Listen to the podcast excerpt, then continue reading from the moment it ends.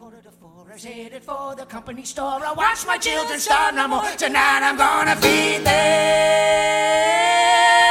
I haven't worked in 40 days for 23. I've had no pay in a week. I'll have no place to stay, and now they'll have to kill me. And now they'll have to kill me. Half the town will die from the mining of the coal. The other half will leave when the mine decides to close. And the people are left to starve to death at the hands of the company store. They'll bring the army in on us when the union gets too close to them. Half the town will die from the mining of the coal. The other half will leave when the mine decides to close. And the people are left to starve to death at the hands of the company store. They'll bring the army in on us when the union gets too close to them. Burn it down,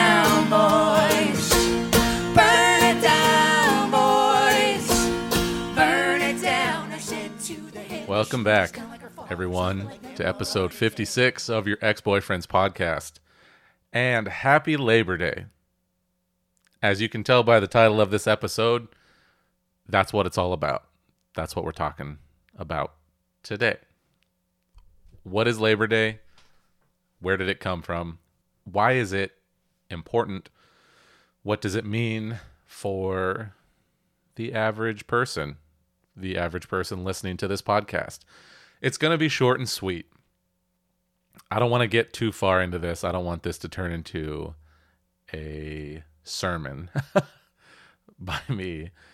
Um, so it's going to be short and to the point. And most importantly, it's going to be, uh, I hope, informative. And I think that if you take anything out of the episode today, if you learn anything, I hope you take away how important today is and how important the movement behind Labor Day is. So, without further ado, here's the Labor Day episode. So, first of all, let's talk about what Labor Day is. What is today September 4th all about? Where did it come from? In a nutshell, I think the uh, U.S. Department of Labor on their their actual website gives a pretty good um, description, a pretty good generalized idea of of what Labor Day is. On the website, the DOL says Labor Day is an annual celebration of the social and economic achievements of American workers. The holiday is rooted in the late 19th century when labor activists pushed for a federal holiday to recognize the many contributions workers have made to America's strength, prosperity, and well being. And right off the bat, while I do think that is very on the nose and appropriate and a decent explanation of the holiday itself that we recognize at a federal level in this country. I think what is more important is the idea behind the people, the movement that led to the country, the government adopting Labor Day as a federal holiday. In the late 19th century, or we could also call that the late 1800s. This is when America was experiencing a vast and quickly moving push to industrialize. This was during the Industrial Revolution when we had workers um, going to factories, going to mines, um, being a part of these large companies that were essentially looking for uh, cogs in the machine to put out as much product, whatever that product ended up being, uh, put out as much of it as possible. As such, uh, you had really, really, really poor conditions for the average American worker within these companies, like conditions of low pay, of awful working hours, of very dangerous working environments um, in many cases with you know compared to today's standards completely like batshit insane injury and fatality rates. From a, my own personal um, uh, experience with my union the IBEW one of the uh, commonly touted statistics that we like to share in the IBEW is our union was created because at the time during this industrial revolution during the late 1800s electrical workers were um, dying at a 50% rate half of your workforce when it came to doing electrical work during the you know beginning of the electrification of America, half of your workforce would die during the worst of this, and um, that's terrible, right? I think we can all agree. So it was in this same environment that um, there was a push for better conditions, better pay.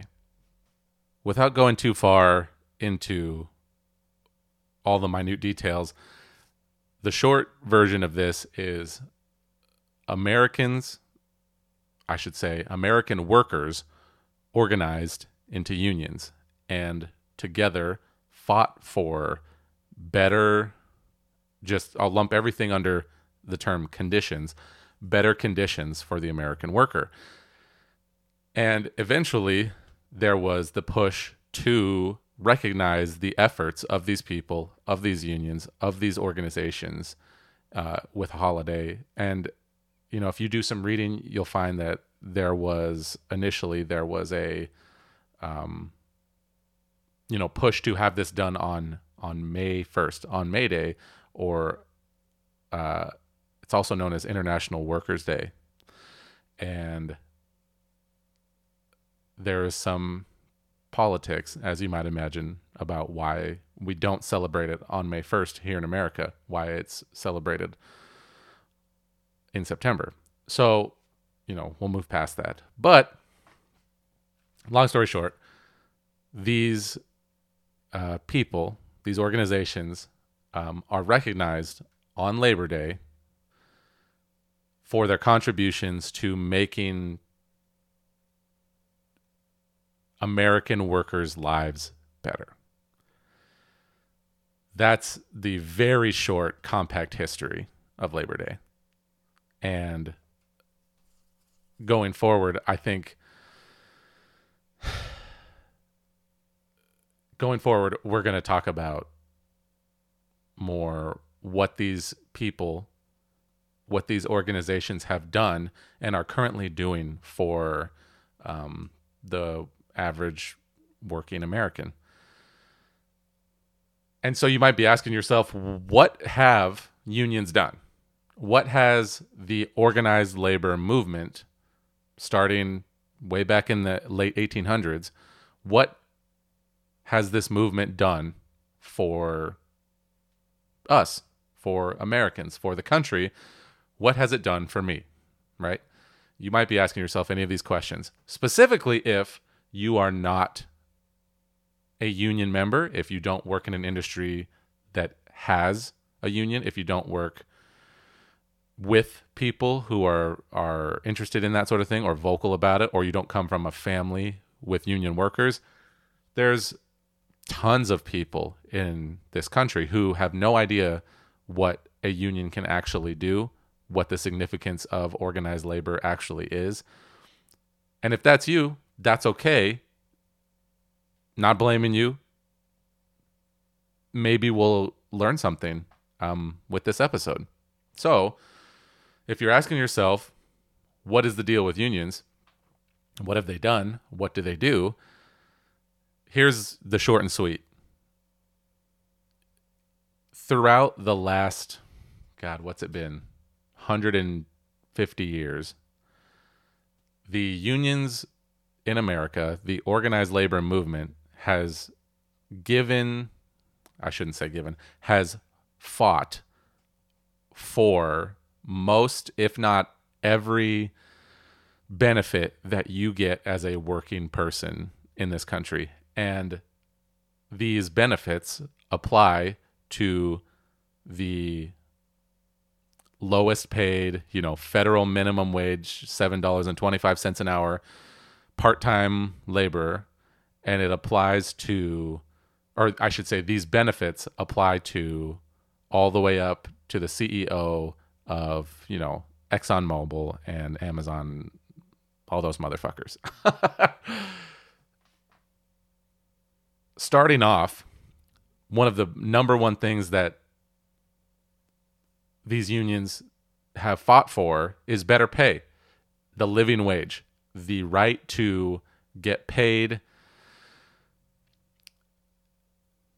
enough to make a living, to survive, and to thrive in the environment in which you live and work. Now, as many of you know, as I well know, this is a constant uphill battle. This is never ending. This is something that we still fight for today.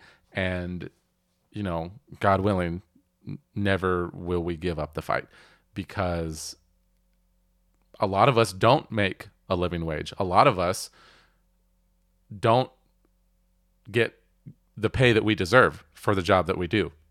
And I'm not, when I say we, I am using that as the like, you know, collective. I'm not necessarily lumping myself into that group because, as I've spoken about before, for the job that I do, for the union represented job that I do, I make a very good wage. I make a living wage and I am able to thrive in my environment.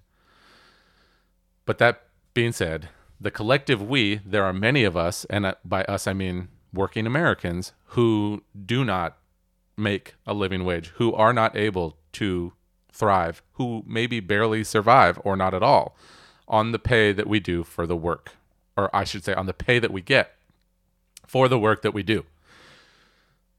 And that is what unions are fighting for.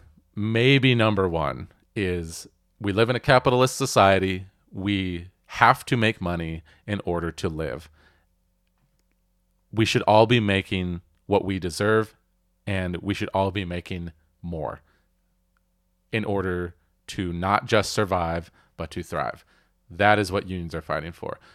I would say that's probably number one because everything else, while it is very important, everything else that unions have fought for, that organized labor cares about, unfortunately, at some point falls secondary to how much money do I make? Because that's the culture, that's the society that we live in. You have to make money.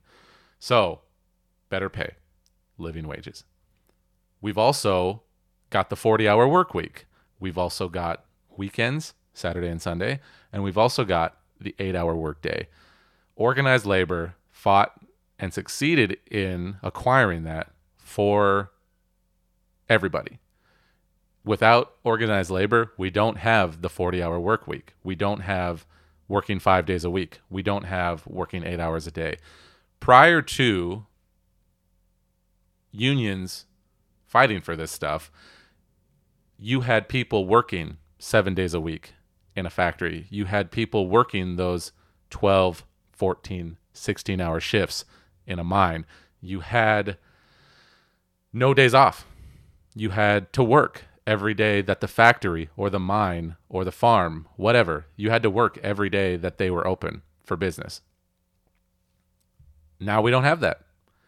And many people that take that for granted don't realize that without the people in these organized labor, you know, institutions, without them fighting this fight back in the late 1800s and early 1900s, we would still be doing that. There would still be, you know, unchecked, just working day and day after day after day after day.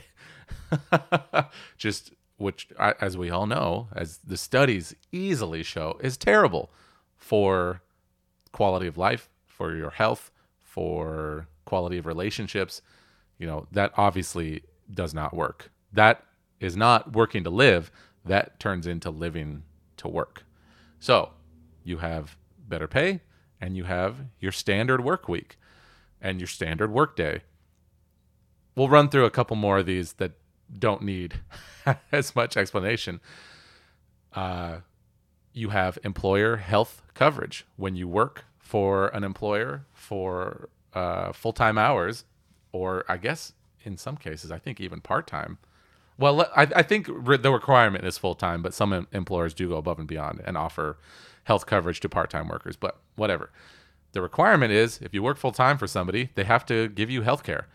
Um, workers' comp, if you get injured on the job in the course of your normal duties, there is compensation for that. You don't just have to go without a paycheck.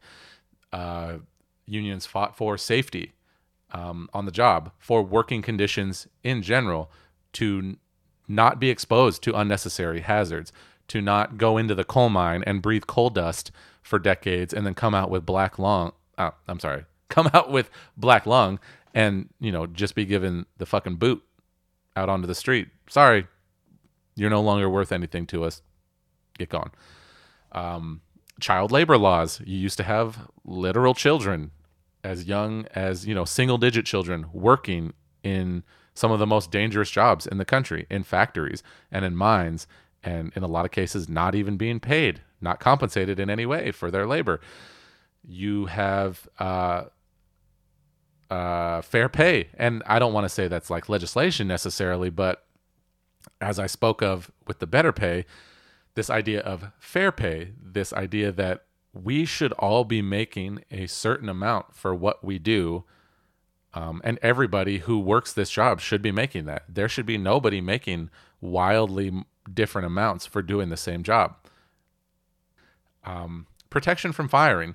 Unions in these collectively bargained uh, agreements, there is protection from arbitrary firing. This bullshit idea of at will employment. That's what unions protect you from. And granted, this doesn't exist everywhere. This idea of protection from wrongful termination that exists primarily within union jobs if you are actively represented. Unfortunately, that is the case. These um, regulations that protect you from, you know, being fired at a moment's notice with no notice. That was a weird way to say that. Protection from being fired at the drop of a hat. Um, that only applies, unfortunately, to people who are represented. We're fighting for that to be extended to everybody, but as with everything on this list, it's an uphill battle. It's going to take time. You know, the the battle's been going for 150 years at this point, as far as you know, organized labor is concerned. Um, there's unemployment if you have been laid off, and you know, recently with the COVID pandemic, we saw this in stark relief. You have people who are unable to work, or you have people who are told you cannot work. How does that person maintain, you know, the basic necessities of life? Unemployment. In this country, we have unemployment. And, you know, we saw that even for myself. And I'm very lucky that I didn't have to rely on it for too long. I think it ended up being maybe two months during, you know, the worst part of uh, the COVID 19 pandemic. You, where was I going with that? I'm getting riled up. Um, you you had people who you know were relying on that to feed themselves, to feed their families, to maintain the basic standards of life. What else is there? Retirement benefits. Do you have a 401k? Do you have a pension? I mean, most of you probably not because pensions have, you know, the war on pensions has been long. Um, do you have any sort of employer provided retirement? Thank you to unions. You know that that was organized labor fighting for that.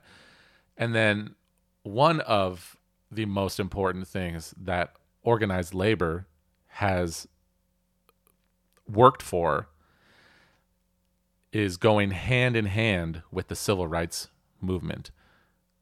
All of the progress that you see with civil rights, um, with betterment of treatment for people in general in this country, those fights were done, were those fights were conducted with the backing of the men and women of these organizations. At the end of the day, organized labor is fighting for workers' rights. And without discriminating against what type of worker or where that worker is from or what language that worker speaks or what color that worker is. Workers' rights are a subsection of civil rights. You are required to work in this country in most cases in order to earn a living. You are required to have money in order to maintain any sort of standard of living. So if we apply that to, you know, every average working class person, even if you're not technically, you know, quote unquote working class, if if we just say that, hey, if you have to work for a living, as most everybody does, you deserve rights. You deserve XYZ rights. If we're saying that, then I feel like that very obviously goes hand in hand with do you exist in this country? Do you exist as a person? You also deserve rights, right? so, uh, if it's not clear by now, I guess what I'm trying to say is most everything that the average person has, I should say that the average working person has in terms of pay and benefits and anything that, you know, seems reasonable like the 40 hour work week or you know workers comp for if you get hurt or you know not having literal 8 year olds working in a factory. Any of that stuff you can trace back to the fight that has been going on between companies between the government even and organized labor unions the working class is the true backbone of this country. Which sounds very cliche, I know. But I'll explain a little bit. The nation was literally built on the backs of working men and women. And nothing of value exists without the working class, without laborers, without people producing or building or creating or fixing everything that our capitalist society puts a dollar amount to was designed and built and used by working class citizens. And to me, the fucked up thing about that is that the people in this country and throughout the world. This is not a United States problem by any means. The people who are the most well off, the people who have the most money, the people who have, by proxy, the most freedom to do what they want to do with their lives, those people are actually the ones who aren't contributing anything tangible to the good of the country. They are not creating the product. They are not the ones designing the product. They are not the ones doing the service.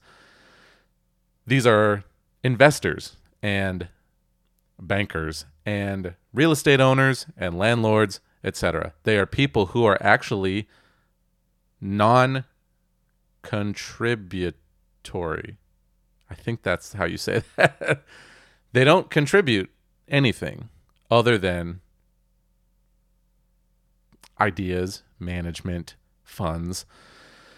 And some people might say, well, you have to have those things you have to have those people at a certain level in order for a capitalist society to exist. Those people are natural products of the framework that we exist in. And I don't disagree. But the reason I say it's fucked up that it's those people who are doing the best, who are uh, benefiting the most from this system. The reason I say that is because you could take any one of the working class. You could take a laborer, a service worker, you could take a construction worker, a architect, a cop, a anybody who actually gets out there and does something tangible, does something of value that benefits in general, whether that's other people or a company or a society. You could take any one of those people and invest time and training and energy and resources into that person and turn them into a leader, an investor, uh, a company owner, or a business owner. You could turn one of those people into the other. However, what you can't do is take the CEO, take the investors, the bankers, whatever. You cannot take them and create a labor force. It doesn't work in the opposite direction. And there's a lot of reasons for that, but you have to have a labor force to produce anything that, that's non negotiable. And any one of those people can ascend to another level of, you know, whatever you want to call that success. But what you can't do is pretend like the people at the top who are benefiting the most could then step down and do the job of the people that they rely on. It just doesn't work that way. There's not enough of them. They see themselves as above that. I mean, there's so many reasons. I and honestly, I, I would love to, but I don't think I really have time to get into why that doesn't work. But the value of our society is in the lowest, and I use that term, you know, loosely, it's in quotes, the lowest um, denomination, if you want to call that, that that, that exists in the capitalist structure. It is the worker. The ones who contribute the most would be paid the least if the people at the top had their way. And in many cases, this is already how things operate. Agriculture is a great example of this. People who work in this country to provide the, you know, most base resource of food for people to consume in order to live, those people are making like poverty wages. The people who pick the fruit, who pick the vegetables, even farmers. Farmers aren't getting rich unless they are you know long-standing generational um, operations. You can't break into farming now and make it big. So, what am I getting to here? Like, what is the takeaway?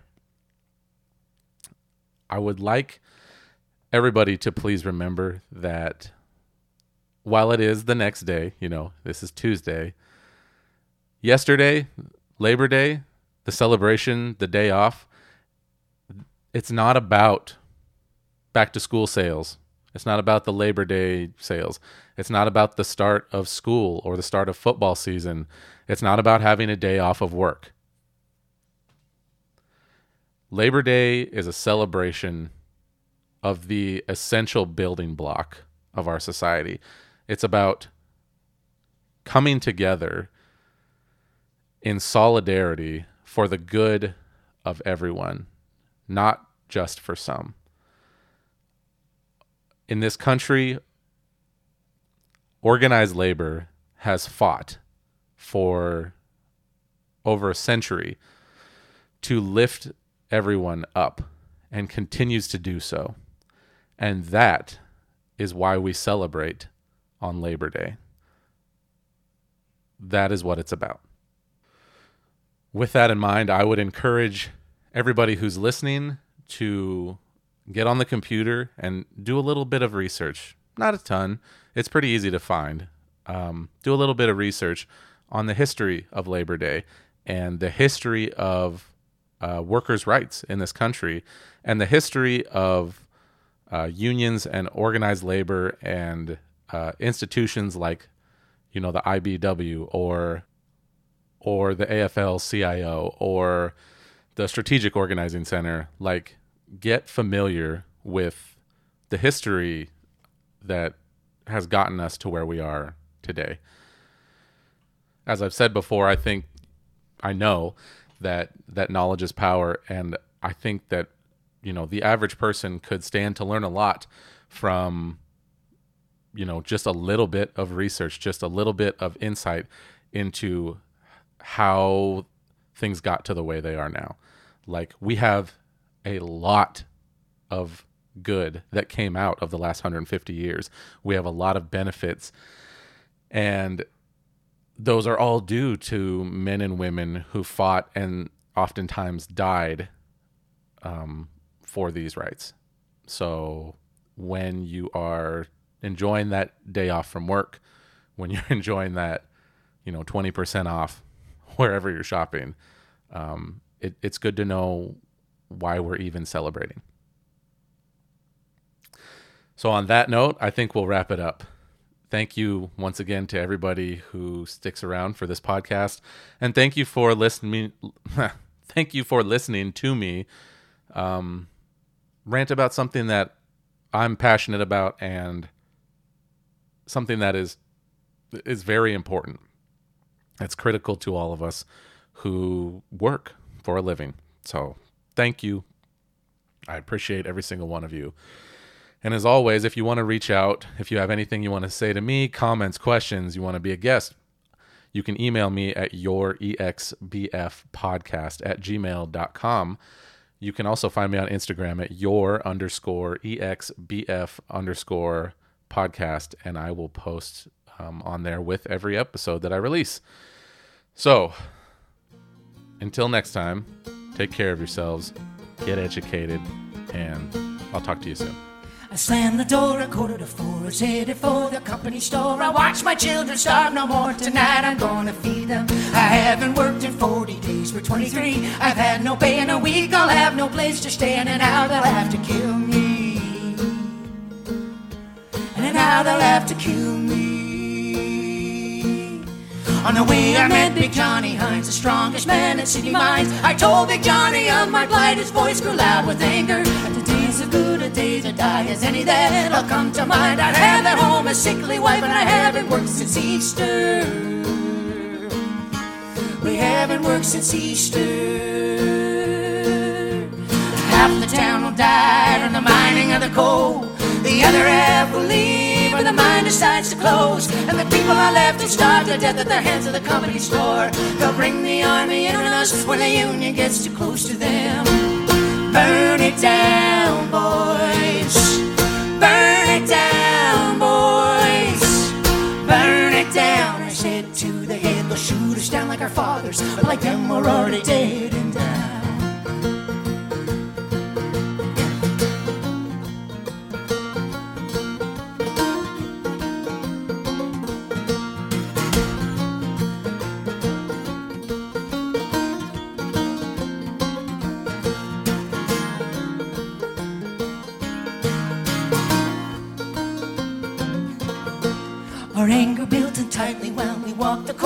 The town. The store I will burn down, burn it to a cinder. As I spoke these words before my eyes, the doors and windows open wide, and ten more miners joined my side,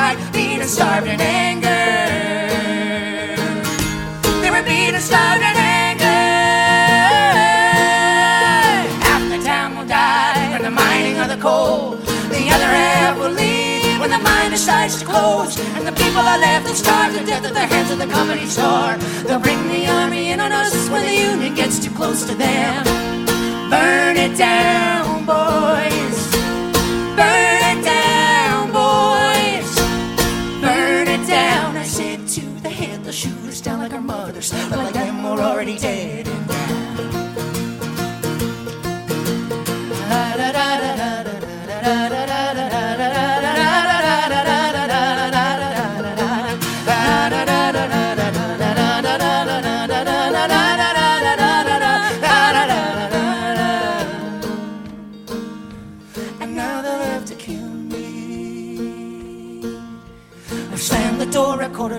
daughter's headed for the company store. I watch my children starve no more. Tonight I'm gonna feed them. I haven't worked in 40 days for 23. I've had no pay in a week. I'll have no place to stay, and now they'll have to kill me. And now they'll have to kill me. Half the town will die for the mining of the coal. The other half will leave when the mine decides to close. And the people are left to starve to death at the hands of the company store. They'll bring the army in on us when the union gets too close to them. Half the town will die for the mining of the coal. The other half will leave when the mine decides to close. And the people are left to starve to death at the hands of the company store. They'll bring the army in on us when the union gets too close to them. Burn it down, boys.